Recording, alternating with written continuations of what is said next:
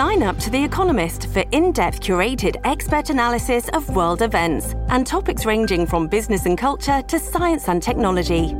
You'll get the weekly digital edition, online only articles, curated newsletters on politics, the markets, science, culture, and China, and full access to The Economist Podcast Plus. The Economist is independent journalism for independent thinking. Go to economist.com and get your first month free. Hola, ¿qué tal amigos? Buenas noches, bienvenidos. Dani Alexandrino hablando de frente, porque llegó la reina, la diva, la caballota, la que siempre dices la cosa de frente, sin miedo y sin pelos en la lengua. Y a la que mire, muchos quieren y otros le huyen. prefiero que me huyan. Bueno, no, no, no, no. No, no prefiero que me huyan, pero bueno. Señores, buenas noches, ¿qué tal? Bienvenidos otra semana más iniciando de este programa en donde le ponemos todos los puntos a las IES, cruzamos todas las T's y no hay piedra que no volteemos en busca de la verdad. Y yo aquí te voy a dar mi opinión. ¿Y sabes qué? Las opiniones, miren, no son como el billete de 100 que le caen bien a todo el mundo, no. Las opiniones a veces son antipáticas, pero mi opinión siempre estará sustentada en datos. Porque a la hora de la verdad, a los datos no le importan las emociones. Pero vamos entonces a comenzar, señores, con un tema que yo he tocado en repetidas ocasiones, no solamente en este programa, sino en otros de mis programas. Y ese es el tema del origen del virus chino. Que como, así como lo estás escuchando, resulta que el Wall Street Journal reporta este pasado fin de semana mediante un informe del Departamento de Energía, que yo todavía me estoy preguntando qué diablo está haciendo este informe en el Departamento de Energía, porque qué tiene que ver el Departamento de Energía con esto. Pero eso es otro tema para otro día.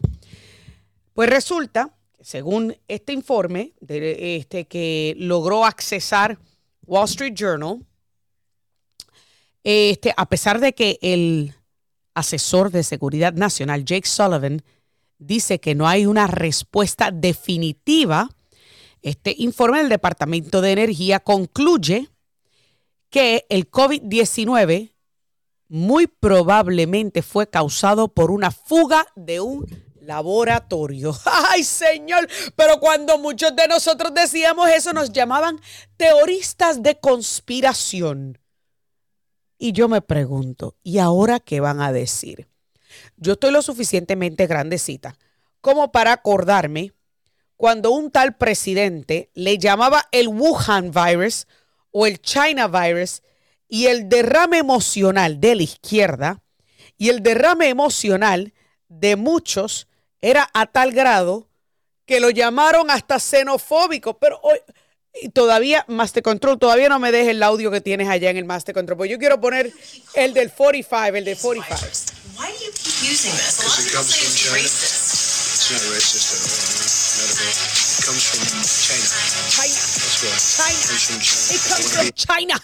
O sea, al pobre de Trump, mire, lo trataron de xenofóbico, de, de cada cantidad de epítetos y adjetivos por decir, y no solamente eso, sino que él se atrevió a decir que esto posiblemente se escapó de un laboratorio de virología, el, el laboratorio de Wuhan, Institute of Virology, que muchos de nosotros hemos escuchado ese nombre en repetidas ocasiones.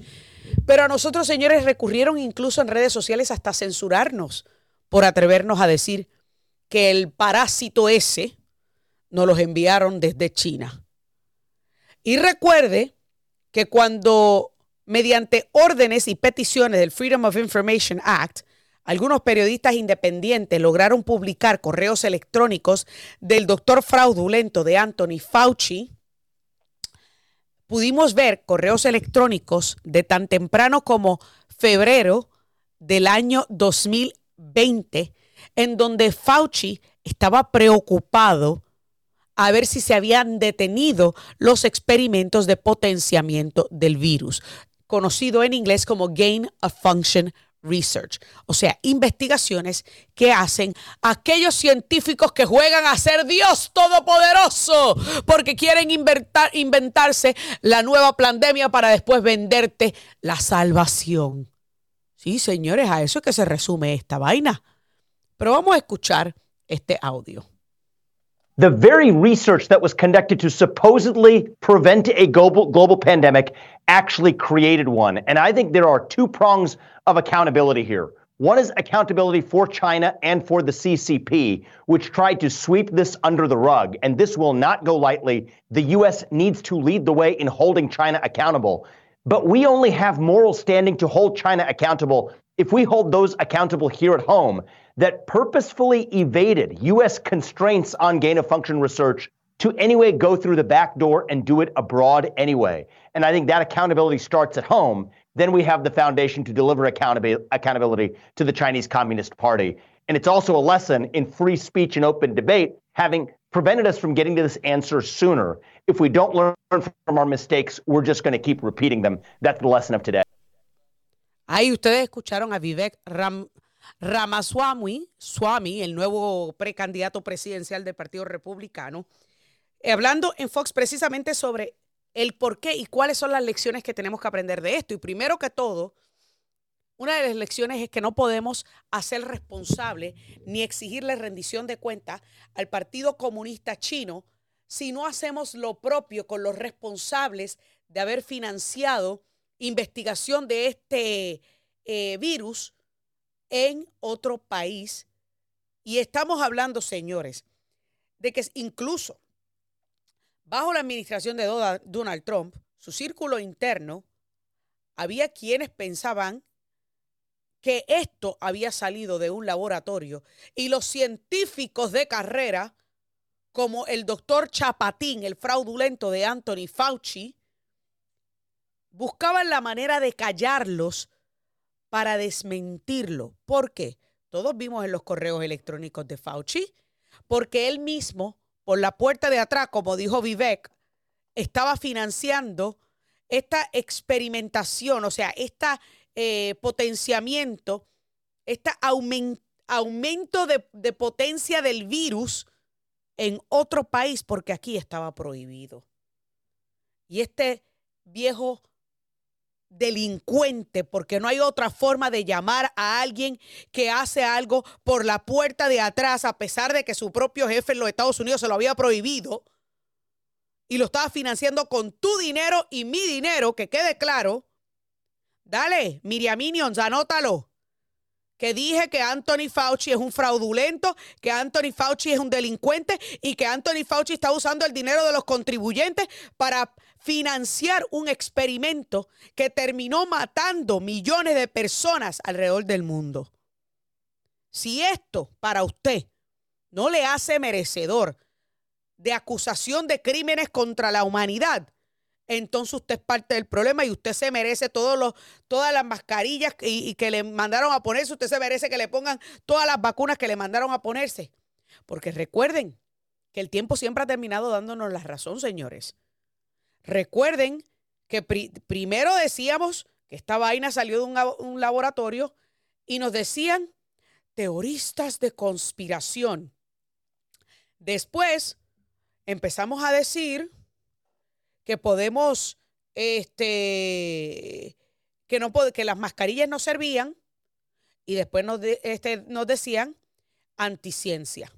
Después comenzamos a rechazar la vacuna porque decíamos que la inmunidad natural por contagio previo del COVID era más fuerte que el, la bendita puya y nos llamaban anticiencia. Sí, los mismos que hoy hacen pasar la ciencia por donde no brilla el sol cuando te dicen a ti que un hombre como Rachel Levine nace hombre, vive como hombre por más de la mitad de su vida y de repente a los cincuenta y tantos años dice que se quiere cortar el winino y vivir como mujer. Y tú y yo nos tenemos que, contar, que comer el cuento chino de que es mujer. Incluso permitir que usurpe una mujer con el título de mujer del año. Pero no, pero nosotros éramos los anticiencia.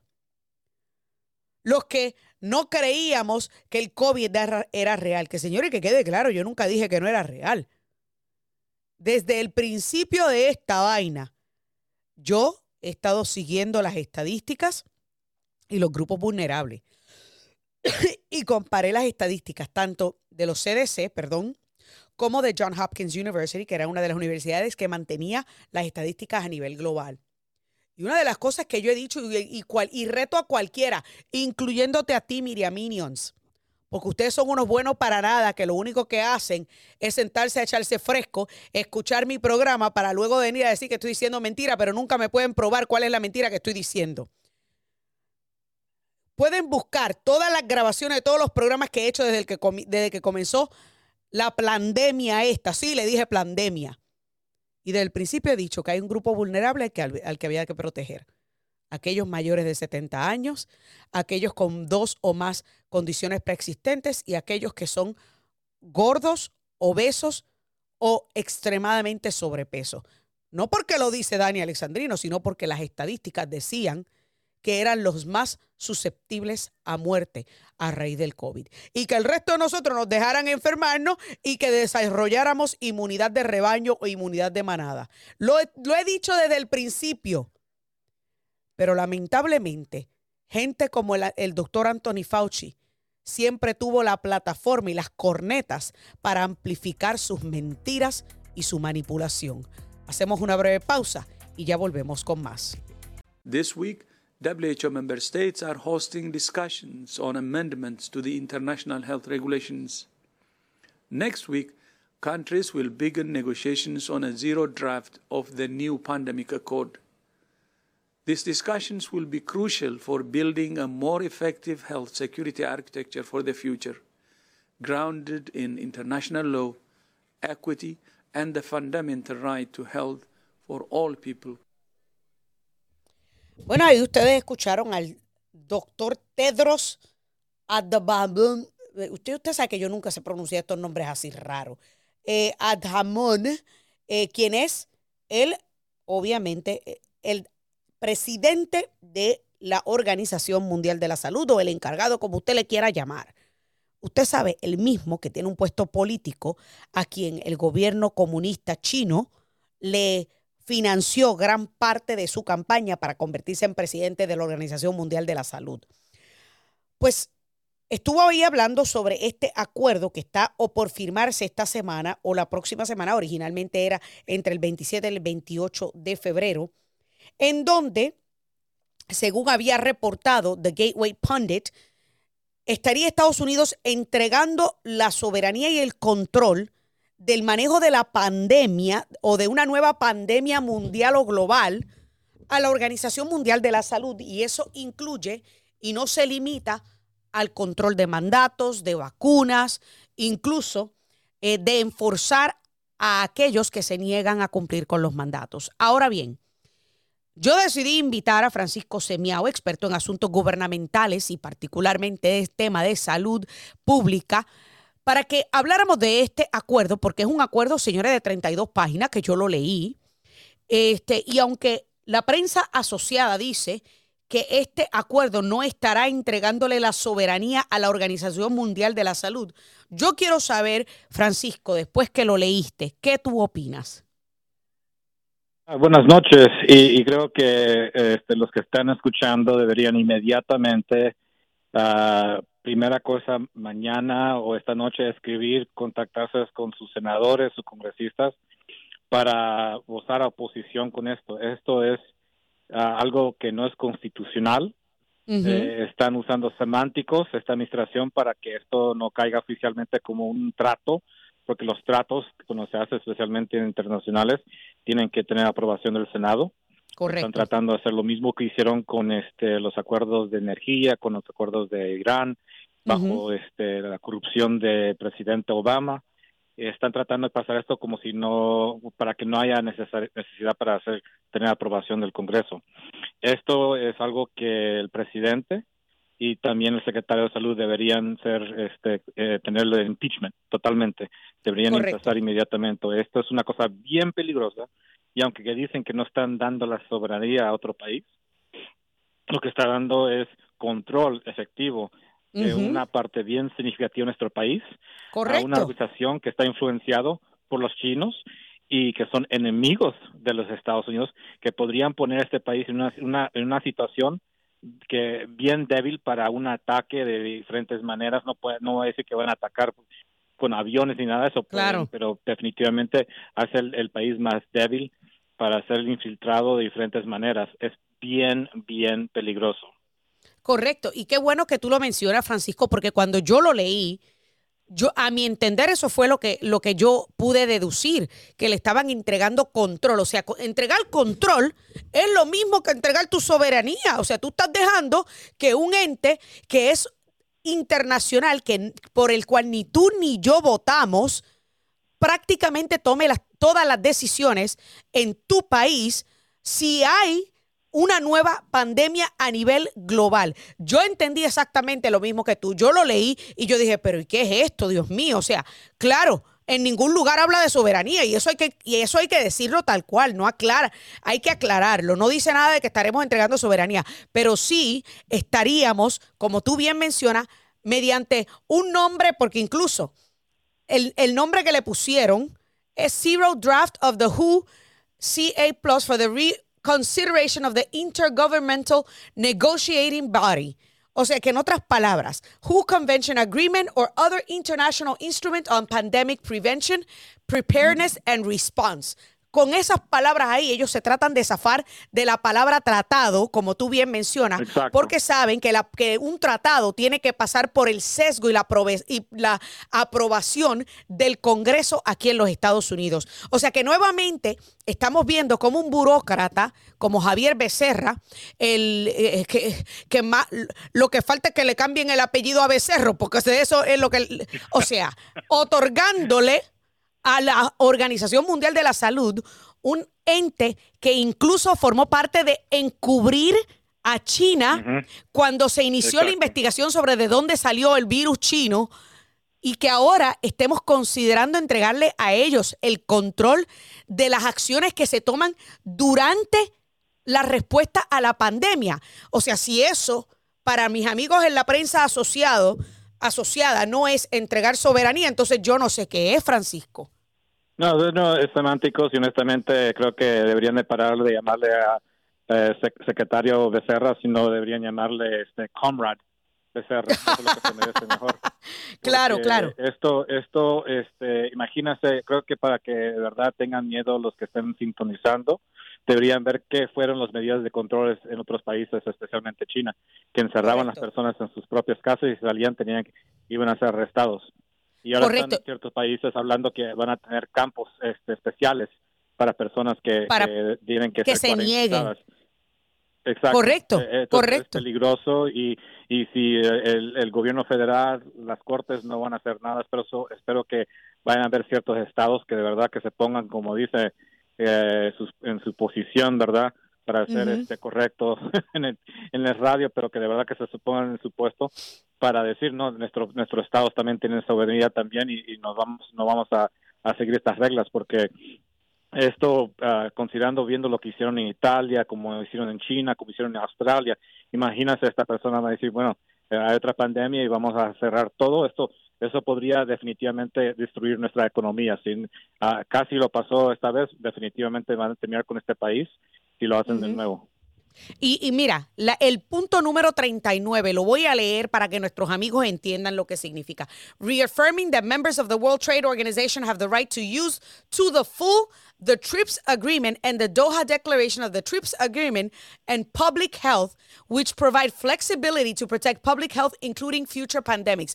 O sea que básicamente le, está le estamos otorgando a la Organización Mundial de la Salud total control en términos de la salud pública durante una próxima pandemia o cualquier futura pandemia. Y que este acuerdo es un acuerdo legalmente reforzable, lo que significa que si viene un nuevo presidente después, el presidente va a tener un problema cuesta arriba si empieza una pandemia y, el- y la Organización Mundial de la Salud se apodera de, nuestro, de nuestra respuesta a, a- a la pandemia. Si el presidente que, llegue nuevo no comienza a retar esto en los tribunales. ¿Cómo se puede hacer además de que llamen a nuestros senadores, en caso de que esto sea firmado, que se espera sea firmado en los próximos días, y llega un nuevo presidente, ¿qué puede hacer un nuevo presidente para evitar esto? Bueno, yo le voy a decir una cosa, que si llega a poder un presidente este, como, bueno, yo, yo no, no voy a, como dice, predicar exactamente quién va a ganar, pero un, presidente de verdad que va a hacer eh, su, su deber en proteger y observar la constitución y proteger ese país, mm. va a decir que esto no es constitucional y va a terminar igual como hizo el presidente Trump con ciertos acuerdos, que dicen que esto no es en el, mejor interés del país, porque yo diría, bueno, ¿qué van a hacer? Ah, ¿Ir a guerra con nosotros? Solamente lo que van a hacer es enojarse y demandar palabras y claro y, posiblemente demandar. nosotros vamos y bueno, tú sabes, si nosotros estamos pagando la mayoría de de, servicios en otros países, que regresamos a, como dice, hacer que dona más dinero a, los acuerdos de París y no sé qué otras cosas que estamos apoyando por todo lado, vamos a decir, bueno, si ustedes quieren problemas, vamos a parar de mandar dinero, dinero a ustedes. Correcto. Entonces, yo, yo creo que es más que el miedo que quieren dar, que hay, si ustedes, tú sabes, se van de esto, va a haber problemas. ¿Qué problemas? Va a haber problemas, claro, claro. Y te pregunto rapidito, Francisco, porque tengo aproximadamente dos minutos o, menos de dos minutos. Una de las cosas que a mí también me, chocó es la mención de las palabras igualdad y equidad. What the heck? O sea, igualdad y equidad. A la hora de, problemas de salud, vamos a atender a los que tienen, a los que son más vulnerables. Olvídate de color de piel, olvídate de sexualidad. Eso fue la peor, la peor parte de la respuesta de esta pandemia que hizo a sufrir personas las respuestas de salud pública se deben hacer por prioridad de saludes, no por colores ni nada de eso. Correcto. eso fue exactamente en Washington D.C. hasta que hubo este hearings, ¿verdad? Reuniones, porque si hay que si nosotros hicimos tanto para eh, observar la igualdad, ¿por qué es que tantas este, personas afroamericanas murieron? Es decir, sus propias políticas, sus propias iniciativas fallaron porque no hicieron lo que tenían que hacer, era por prioridad por los que eran más vulnerables. Y estos son los mismos idiotas que quieren mandar de nuevo con la otra pandemia cuando fallaron con esto la que pasó. No hicieron lo que tenían que hacer, reaccionaron de una manera política y no como debían hacer, porque la ciencia... Y claro, se me acabó el tiempo. Responder para una pandemia. O sea, que me acabó el tiempo. Muchísimas gracias. Sabía que tú eras el hombre que tenía que leer este acuerdo y dejarme saber y aclarar los puntos. Muchas gracias, Francisco Semiau, por estas declaraciones y por este, eh, por tocar este tema. Hacemos una breve pausa, señores, y ya volvemos con más. Amigos, continuamos aquí, Dani Alexandrino, hablando de frente a través de Americano Media y Radio Libre 790 AM. Bueno, vamos a hablar ahora de un tema que usted sabe, uno de esos temas que a mí me apasiona y es el tema del asesinato de criaturas inocentes en el vientre de una mujer, conocido por los demócratas y los izquierdistas como el aborto o el derecho a escoger sobre su cuerpo. No, no, no, no, no, señora, no, no, usted está equivocada. No es el derecho a escoger sobre su cuerpo, es el derecho a matar a tu criatura, a otro cuerpo. Pero anyway, ese no es el tema principal. El tema principal de este segmento es cómo 12 estados azules demandan a la FDA, o sea, a la Administración de Drogas y Alimentos, diciendo que es muy estricto o son muy estrictas las limitaciones sobre las pastillas para el aborto, o sea, lo que se conoce como mifepristona. Creo que lo dije bien. Pero para hablarnos un poquito más acerca de esta batalla legal, me acompaña Alejandro Bermúdez, periodista y fundador de la Agencia Católica de Noticias. Alejandro, buenas noches. Bienvenido a Dani Alexandrino hablando de frente. Muy buenas noches, Daniela. Gracias por tenerme en tu programa. A ti, gracias por estar con nosotros y vamos a hablar sobre esta batalla legal en donde nuevamente demuestran los demócratas a lo que están dispuestos a llegar con tal de proteger el asesinato de criaturas inocentes. En estos momentos vamos a hablar sobre lo que es mi, mifepristona. ¿Qué es mifepristona?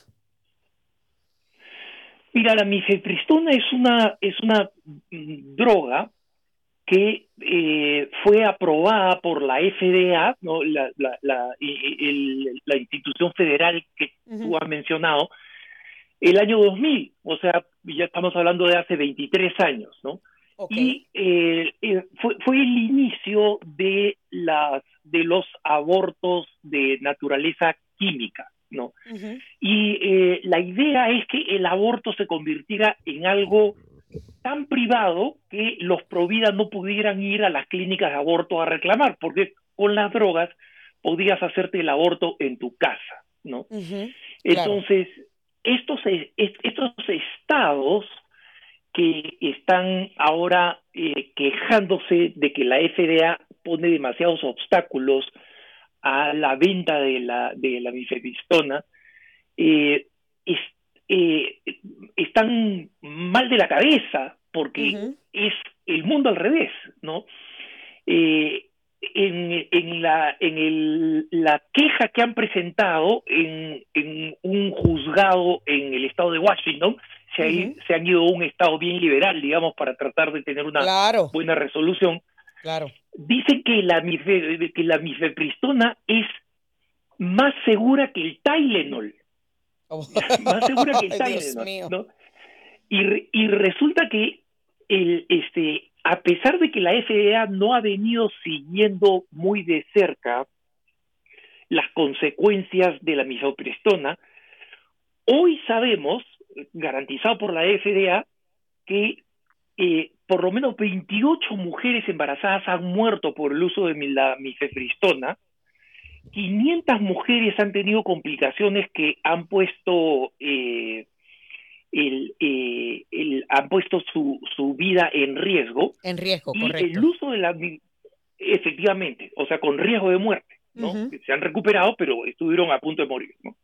Y, este, y además, el, hay, hay otro dato que es muy importante, que es el 50% de eh, las, eh, es decir, las mujeres que usan mifepristona en vez de el aborto habitual, digamos, este, en los primeros 30 días, son 50% más eh, susceptibles de necesitar una intervención de emergencia, es decir, de que lo hacen en su casa, pero al final tienen que terminar en un hospital porque algo está andando mal.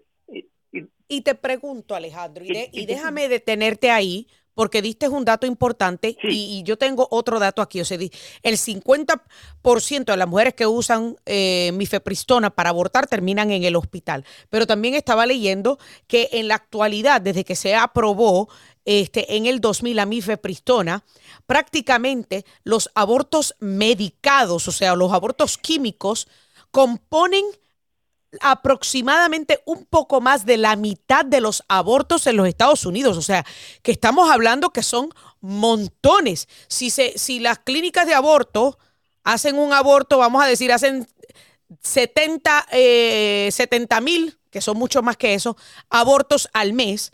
Estamos hablando que posiblemente de esos 70 eh, de esos 70 mil que se han eh, programado, se han contado en las clínicas de aborto, aproximadamente la mitad también lo han hecho en su casa.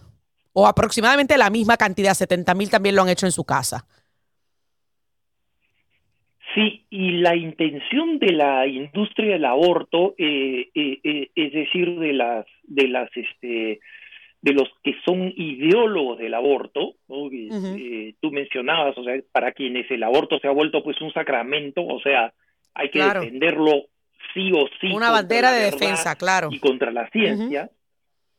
el, el, eh, ellos en realidad quieren que el aborto se convierta en algo completamente privado. Entonces, no solamente que sea como es ahora entre el 52 y el 54% de los abortos, sino que terminen siendo el 100% de los abortos.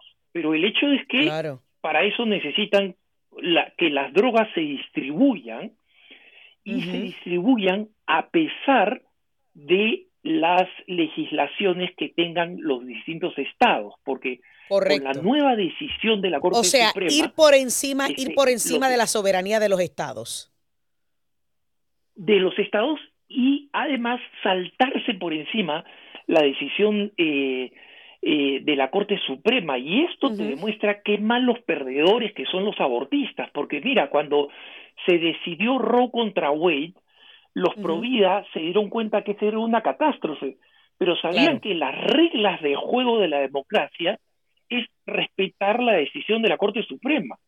Correcto. Y, y, y, lo que ahora quieren hacer los demócratas es no respetarla. ¿Por qué quieren que la FDA reduzca y facilite la mifepristona? Para que se pueda mandar por correo de cualquier lado a cualquier lado.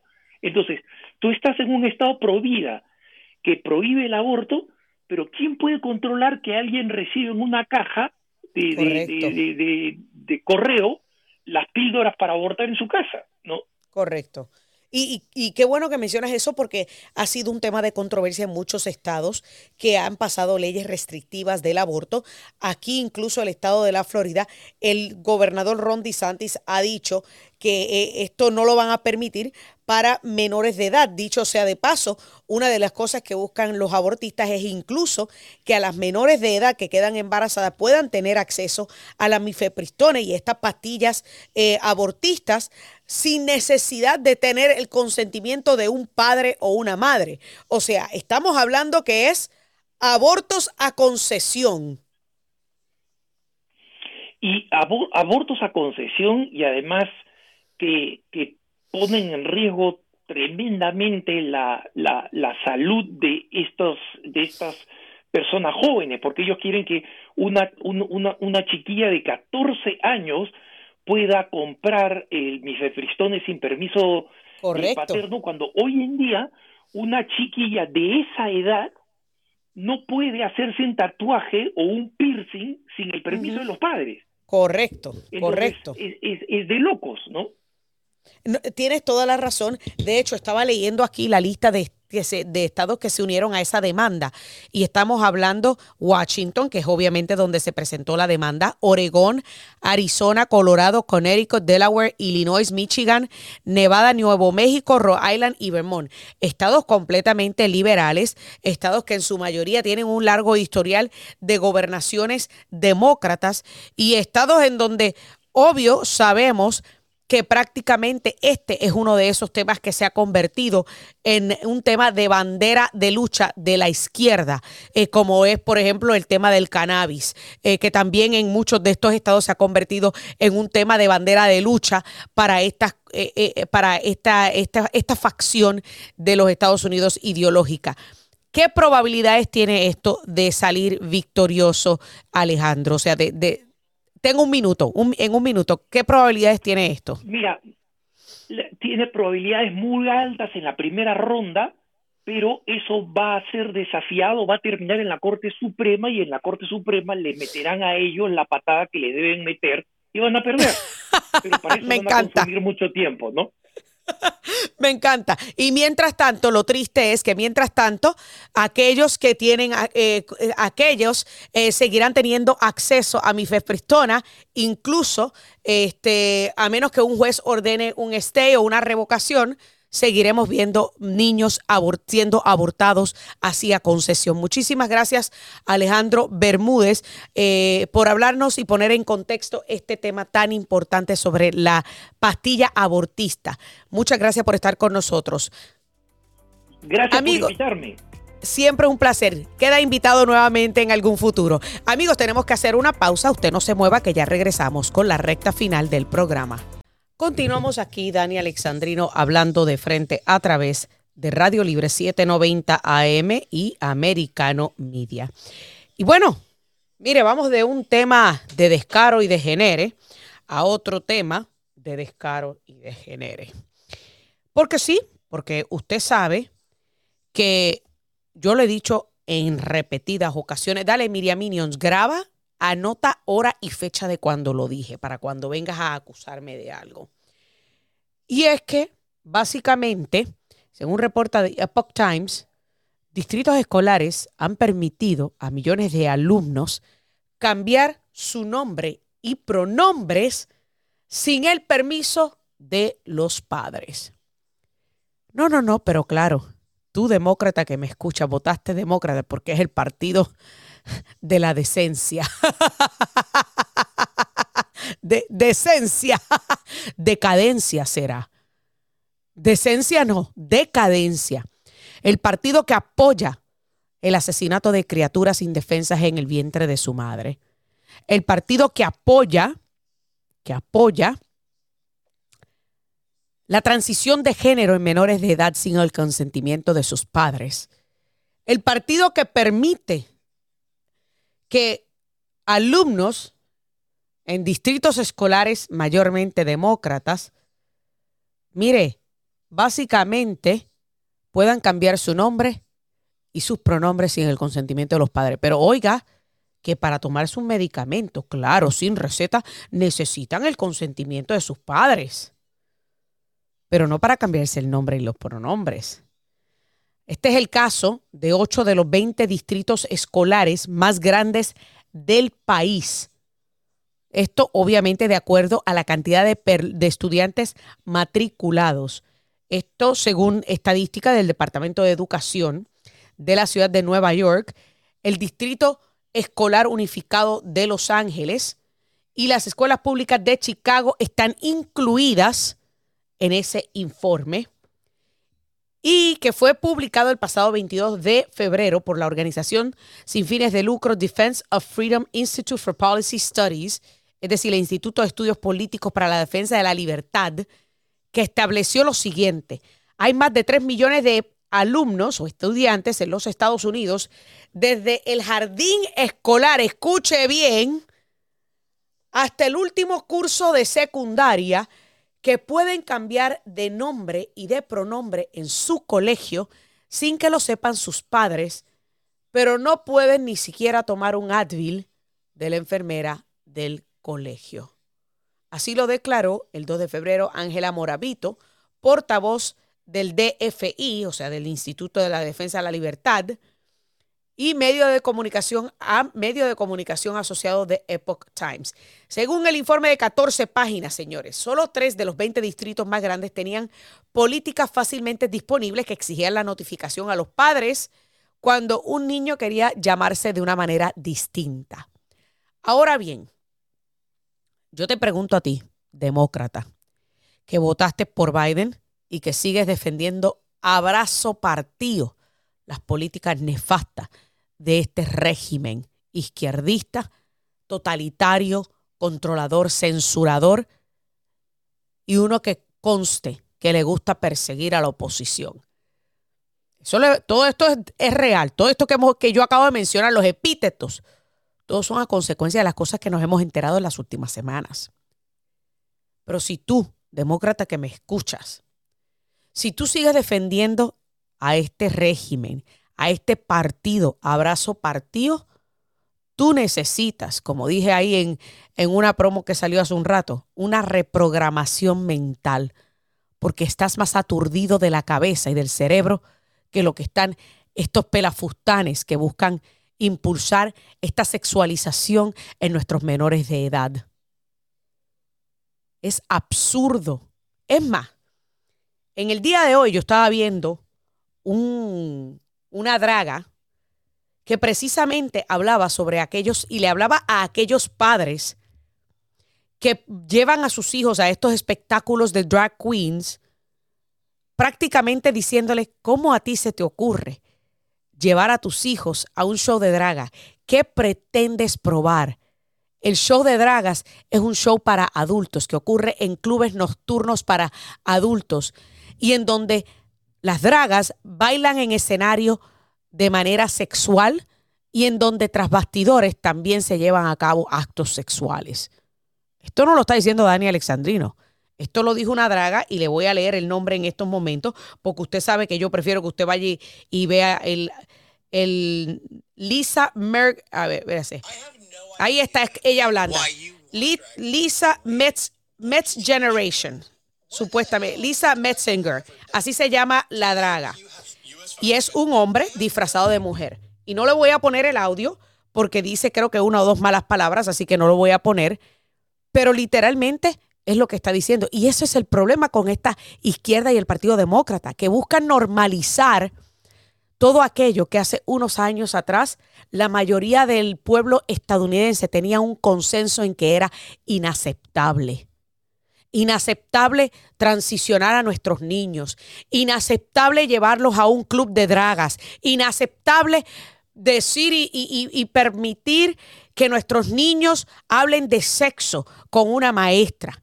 Inaceptable que alguien que no sea los padres toque el tema de la sexualización con, los, con nuestros hijos. Hoy día, el Partido Demócrata y la izquierda han buscado por todas las vías de normalizar algo que hace un tiempo atrás hubiese sido condenado tanto por demócratas con sentido común como por conservadores. Y yo te pregunto a ti, demócrata que me escuchas, si tú sigues militando dentro de este partido, tú tienes un severo problema de no solamente salud mental, sino de principios y de valores. Porque yo jamás y nunca pudiese militar, defender o abogar por un partido que permite, primero que todo, el asesinato de criaturas inocentes en el vientre de una mujer. Segundo, la mutilación de menores de edad. Simplemente porque, ay, están confundidos. No, no es que es parte de la pubertad, es que están confundidos. No, no es que es parte de la adolescencia y de pasar por un una, una transición de niño a adolescente y de adolescente a adulto. No, no, no es nada de eso. No es un proceso natural de la vida. Estar inconforme o confundido o quizás, no sé, la palabra que usted quiera usar al respecto. Pero de ahí a permitirles que se mutilen Ah, porque es que es lo que nos dice el Partido Demócrata a la izquierda que debemos hacer. Vuelvo y repito, si tú todavía sigues defendiendo ese partido y sigues militando dentro de ese partido, eres cómplice de estas atrocidades. Eres cómplice, cómplice de este degenere. Eres cómplice de este descaro. Eres cómplice de la pedofilia. Eres cómplice del asesinato de criaturas inocentes en el vientre. Eres cómplice de este constante asalto a la inocencia de nuestros hijos. Eres cómplice de estas atrocidades que hace algunos años atrás todos hubiésemos coincidido que eran inaceptables bajo ninguna circunstancia. Pero lamentablemente, en este país estamos viviendo en momentos sumamente raros, donde lo inaceptable pretenden que sea algo aceptable, lo inverosímil sea creíble, lo ilógico, lógico. Y es como le he dicho en repetidas ocasiones, estamos en una verdadera batalla entre el bien y el mal. Y yo te pregunto a ti, ¿te has preguntado de qué lado estás? ¿Estás con el bien o estás con el mal? Tu respuesta debe decirte a ti qué lado ideológico tú debes apoyar. Se me acabó el tiempo aquí en esta edición de Dani Alexandrino hablando de frente. Gracias a cada uno de ustedes por siempre decir presente en esta conversación. Que Dios me los bendiga y hasta la próxima. This podcast is a part of the C Suite Radio Network. For more top business podcasts, visit c-suiteradio.com.